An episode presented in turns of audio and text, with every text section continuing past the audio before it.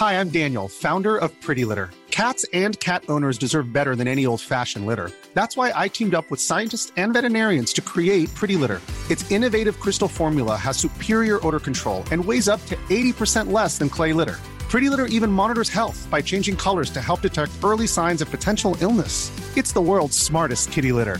Go to prettylitter.com and use code ACAST for 20% off your first order and a free cat toy. Terms and conditions apply. See site for details. Hace muchos años eh, que conocemos y que hemos seguido a Javier Sicilia, un activista eh, que ha seguido trabajando hasta el día de hoy eh, en contra de este clima de violencia, el asesinato de pues gente inocente a manos del crimen organizado. Eh, y él pues ha estado desde el 2011 protestando, ha estado marchando y así lo vimos y así lo conocimos en la administración de Felipe Calderón y después con Peña Nieto. y bueno, después eh, fue y estuvo muy cercano al equipo del presidente Andrés Manuel López Obrador en la búsqueda de justicia. Lo tengo en la línea telefónica, pues a raíz de que el presidente dijo que él no lo iba a recibir, a raíz de que eh, pues le, rechazó un beso y un abrazo, que además es una práctica de, de Javier, lo hace eh, pues lo hace en, demostración de afecto, de solidaridad, ¿no? Eh, y ayer el padre Solalinde también con quien pues ha, marchado eh, y ha sido compañero de estas marchas y de esta lucha también de Javier Sicilia. El padre Solalinde dijo que no iba a acompañar a Javier Sicilia. En fin, yo lo tengo en la línea telefónica. Javier, te saludo con mucho gusto y como siempre con mucho afecto y aprecio. ¿Cómo estás? Buen día, Adela, buen día al auditorio. Pues aquí, este, con este país hecho un horror, ¿no? Calles tomadas, ensangrentadas, un miedo y una indefensión por parte de la ciudadanía. Bueno, este país que en el que llevamos así durante ya varios varios años, ¿no? Por desgracia. Así es, ya este pues casi una década este y que no mucho cambia, cambian las administraciones, cambian los presidentes, no cambia el gobierno y esto esto no no no no cambia. Eh, y, mira, Javier, yo yo te quería preguntar, bueno, este después de tú haber eh, pues estado y caminado junto con López Obrador, junto con pues otros compañeros en la misma lucha. Eh, ¿Qué fue lo que te distancia o qué te distancia del presidente eh, López Obrador?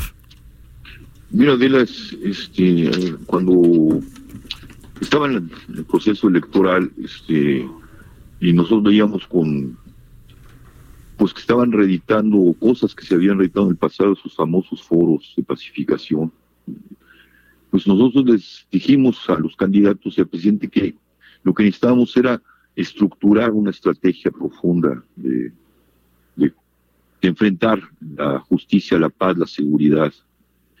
Y entonces hicimos unos foros, uno que se hizo el 8 de mayo del año pasado, justamente, que fue en el Museo de Memoria y Tolerancia, donde se les planteó la agenda, ellos expresaron sus posiciones frente a esa agenda, eh, estaba ahí el, ahora presidente Andrés Manuel López Obrador, y pactamos que quien ganara la elección volvería a reunirse en este foro que se llama la Agenda Fundamental, la Verdad, la Justicia y la Paz, eh, en el Centro Cultural Tlatelolco, porque además era se cumplían eh, 50 años de, la masacre del 68, otra deuda de Estado tremenda.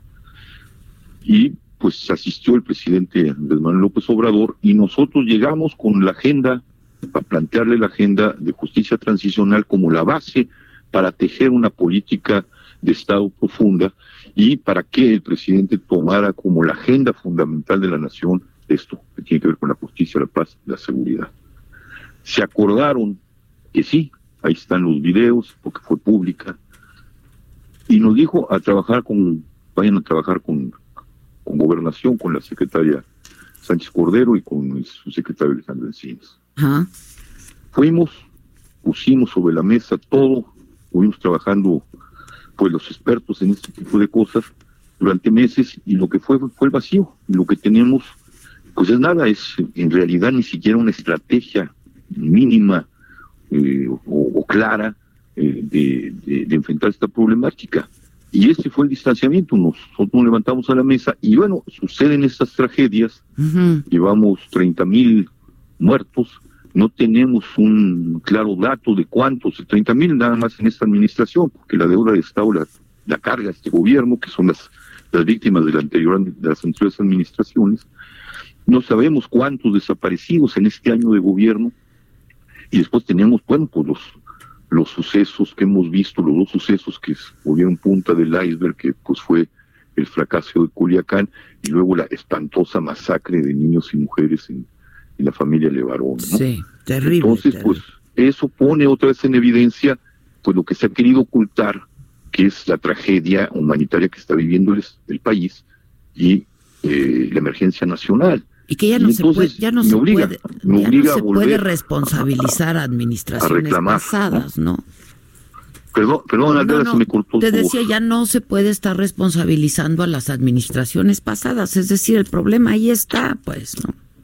Ahí está, y con las administraciones pasadas, y eso es el tema de la justicia transicional. La base de la justicia transicional es traer al pasado al presente para ser juzgado. Pero eso implica, y esa es la base, de, una estrategia que habría que tejer con otros elementos que están allí en, la política pública y en el gobierno de Andrés Manuel, pero destejidos, es una gran eh, comisión de la verdad con apoyo internacional, porque este país hay que tratarlo igual que se ha tratado de las juntas militares. Tiene otra narrativa, pero la relación eh, y las consecuencias son las mismas, son la colusión, de gente en el Estado, de gente en los partidos, de gente en algunas empresas privadas que están trabajando a favor del crimen organizado. Y hay que juzgarlo. El presidente lo ha juzgado, pero por pedazos, que no funciona. Igual que hicieron con las otras administraciones, caso de las víctimas, atender casos. Eso no va a solucionar el problema. Necesitamos una estrategia verdaderamente integral, profunda, y donde la nación se una. Porque este es un tema no de chairos o de fifís, de conservadores o liberales, de partidos o de no partidos, es el tema del el país entero de los ciudadanos, es el, porque la, la patria, la nación, es la casa de todos y está en llamas y está ensangrentada. Eh, ahora, es un tema que, que, pues ciertamente no le puede dar flojera al presidente. Yo no sé si lo leímos mal, si malinterpretamos, ¿no? Este... Yo creo que lo leyó, no leyó con atención la carta del presidente le molestó, porque siempre le molesta la crítica, y no, a partir de ella no, no vio o no quiere ver al país que refleja esa carta, ¿no? Y pues realmente es lamentable su respuesta, ¿no? La flujera se parece mucho a lo que dijo Murillo Cara frente a otra tragedia inmensa que ponían en manifiesto en el gobierno de, Peña Nieto la tragedia humanitaria que está viviendo el país cuando dijo ya me cansé. Es la misma, o sea, uno tiene que leer eso y yo le insisto al presidente que, reaccione, no con un desprecio no a mí, porque yo simplemente, como si soy la voz de algo. En una nación me toca ser, por desgracia, ¿no? Por desgracia. Nadie quiere ser. Y este, le está diciendo, me da flojera la nación, me da flojera el dolor de la nación, me da flojera las víctimas. Gravísimo, ¿no? Muy grave parte del presidente. Eh, eh, eh, ahora, tú tenías pensado, y así lo dijiste, voy a ir hasta donde, hasta donde tu casa, presidente, hasta donde la casa de todos a Palacio Nacional. ¿Lo vas a hacer? ¿Que, estás, cambiaste de opinión? Porque no, no, hasta ahora lo vamos a hacer. Este, digo, ayer salió la secretaria Sánchez Cordero diciendo que, pues, que con mucho gusto sí si pido la audiencia, ellos me reciben, digo, pues, está fuera de lugar. Yo le pregunto a la secretaria, ahí está todo el trabajo que hicimos, ¿qué van a hacer con él? Y si les interesa, porque pues ellos nos dieron la espalda, y se los dijimos en su momento, si les interesa, en serio, tomar el asunto, saben dónde encontrarnos, ¿no? Entonces, hasta ahora, pues gobernación no ha servido de nada, por eso vamos a ir a ver al presidente. Si nos abre o no nos abre, es su responsabilidad. Nuestra posición moral y nuestra deber moral es ir allá y decirle, presidente, pues algo no está funcionando bien porque gobernación trabajamos con ellos como habíamos acordado y no les ha interesado. Tenemos que venir a hablar contigo qué está sucediendo y cómo vamos a trabajar con todos, porque tu labor es unir a la nación, ¿no? Y salvar a la nación del horror junto con todos, ¿no? Ahora, eh, las declaraciones del padre Solalinde, ¿cómo las has tomado, Javier? Pues mira, el padre Solalinde tiene sus posiciones, yo la, respeto, además lo quiero muchísimo. ¿Quién no va a querer al padre Solalinde? Pero además estuvieron figura trabajando juntos. La defensa de los migrantes. Perdón, sí. Estuvieron trabajando juntos. Sí, hemos trabajado juntos. Yo creo que el problema de, bueno, la posición, como el problema, la posición del padre Solalinde, es que abdica en función de una esperanza en que la 4T va a resolver el problema sin el apoyo de, todos, eh, abdica de su, lo que ha sido la figura y la, el emblema que significa Alejandro Solalinde, que es la ética, ¿no? Poner la ética sobre cualquier poder. Y decidió abdicar de esa ética para darle esa oportunidad al presidente. Yo creo que hay que presionar al presidente. La ética, las figuras éticas tienen la obligación de donde no está bien la cosa, porque el poder se extravía, porque es una desproporción, volvérselo a recordar. Y yo que yo le pediría al padre Solín que volvería, vuelva a recuperar esa condición moral que siempre ha tenido, porque desde la agenda que lleva Solalinde, pues hay mucho que reprocharle al gobierno de Andrés Manuel con respecto a la política con migrante. Pues estamos ahorita tratando peor que perros, ¿no? y no he escuchado la voz de Solalinde diciendo, oiga, presidente, sin que esto, sin que lo ofenda, porque yo estoy con usted. Aquí esta política que nos obliga a los Estados Unidos es una mala política porque además violenta los derechos de, de, los, migrantes. ¿no? Ya. A lo, que, lo que dijo el presidente fue, eh, no les voy a hacer el, caldo gordo a los conservadores, refiriéndose, bueno, lo dijo después de decir que a ti te recibiría o la secretaria de Gobernación o el subsecretario Encinas, que porque hacerle el caldo a los conservadores, pues eso daba flojera, ¿no? Este, refiriéndose a ti en ese sentido. Eh, y luego un día después dijo que a quienes sí iba a recibir es a la familia Levarón, que es una familia que está dolida ahora. Pero, pues como estás dolido tú y como está dolido pues el país entero. La nación. La nación, sí. Este, tú ya te tengo en la línea y te pregunto, Javier, ¿qué opinas de la designación de Rosario Piedra como la nueva presidenta de la Comisión de Derechos Humanos? Mira, pues el problema no es no Rosario, Rosario es una mujer entrañable, es una una gran luchadora, una víctima de, la violencia del Estado. Eh, ella eh, es impecable en su lo que ha sido. igual que su madre. El problema no es ella, el problema es el desaseo con el que se dio su, su designación y un, un tema que está antes, el desaseo de los propios partidos al haber elegido esa terna. Esa terna, todo el proceso, ¿no? Todo el proceso está absolutamente viciado, ¿no? Había en esa, en, quienes estaban eh, aspirando a, a ser los representantes de la comisión, tanto mujeres como hombres, había verdaderamente gente que representaba los derechos de los ciudadanos.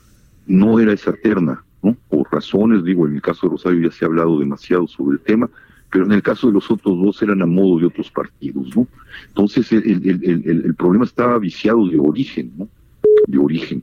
Y, y si la, la, clase política sigue entendiendo que la lucha y la representación es la lucha de los partidos y la representación de los partidos y no la representación ciudadana, pues todo eso está abonando a la polarización, que es otra forma de continuar la violencia y de escalarla y llevarla a territorios donde no debe ser. Híjoles, a ver, a ver a qué hora los políticos van a ver por un bien superior, ¿no? Exactamente, por el bien de la nación, por el bien de la pues gente. Sí, sí, sí, sí. Este Entonces, este, pues la marcha, ojalá, por eso la queremos hacer hacia, ¿Qué va?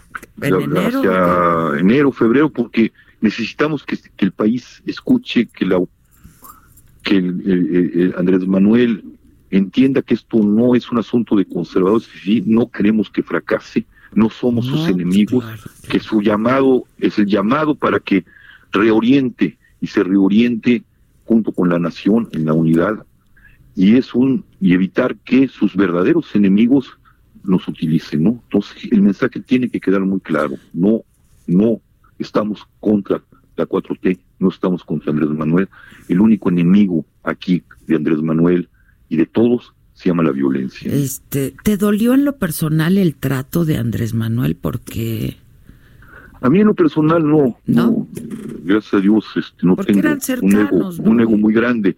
Me dolió porque significaba el desprecio a la gente, el desprecio a las víctimas, el desprecio al sufrimiento. Ya. Eh, tú estás en Cuernavaca, ¿no? Sí, aquí estoy. Este, a ver si nos vemos pronto y hablamos más largo y podemos grabar una entrevista, ¿no? Con mucho gusto. Este, claro que, sí, adelante. Aquí estoy para servirte. Buenísimo. Eh, pues quizá más, más cercano a la fecha de, de enero de la marcha y que platiquemos más largo. Yo creo que es importante que pues que estemos hablando de estas cosas. Claro, sí, es que, no puede enterrarse porque va a venir otra tragedia si no, si no reaccionamos, que es lo que yo le digo en esa carta al presidente. Ya no hay tiempo, ¿no? Eh, eh, estemos en contacto. Te aprecio mucho la llamada y, y, te mando un abrazo afectuoso. Gracias. Gracias. Gracias, Adela. Hi, I'm Daniel, founder of Pretty Litter. Cats and cat owners deserve better than any old-fashioned litter. That's why I teamed up with scientists and veterinarians to create Pretty Litter. Its innovative crystal formula has superior odor control and weighs up to 80% less than clay litter. Pretty Litter even monitors health by changing colors to help detect early signs of potential illness. It's the world's smartest kitty litter. Go to prettylitter.com and use code ACAST for 20% off your first order and a free cat toy. Terms and conditions apply. See site for details.